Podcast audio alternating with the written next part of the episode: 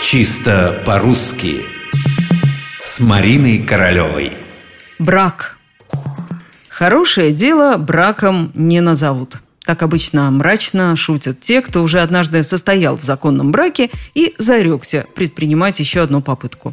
Довольно интересный языковой эффект. И супружество – брак, и некачественная продукция – тоже брак. Так что если брак у вас не сложился, вот и брак на лицо. Что же получается? Это одно и то же слово, которое означает разные понятия? Или два разных слова, которые одинаково произносятся и пишутся – Однозначный ответ – два совершенно разных слова. Языковеды называют это амонимами. Чтобы в этом убедиться, в том, что брак, кроме своего внешнего вида, ничего общего с браком, то есть с некачественной продукцией, не имеет, нам достаточно заглянуть в этимологический словарь.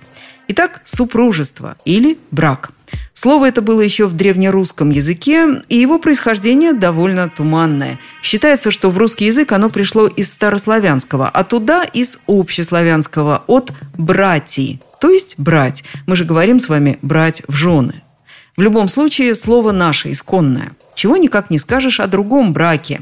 Том самом, что означает негодную продукцию. Слова «брак» и «браковщик» в этом значении известно у нас только с конца 17-го, начала 18 века. И пришло слово «брак» из немецкого языка. В нем брак означало порог, недостаток.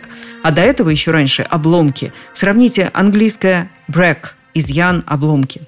Так вот, слово «брак» в этом значении, судя по всему, забрело в русский язык самостоятельно – не прибегала к посредству других языков. Да так и осталось. Несмотря даже на то, что точно такое же слово, только с другим значением, здесь уже было –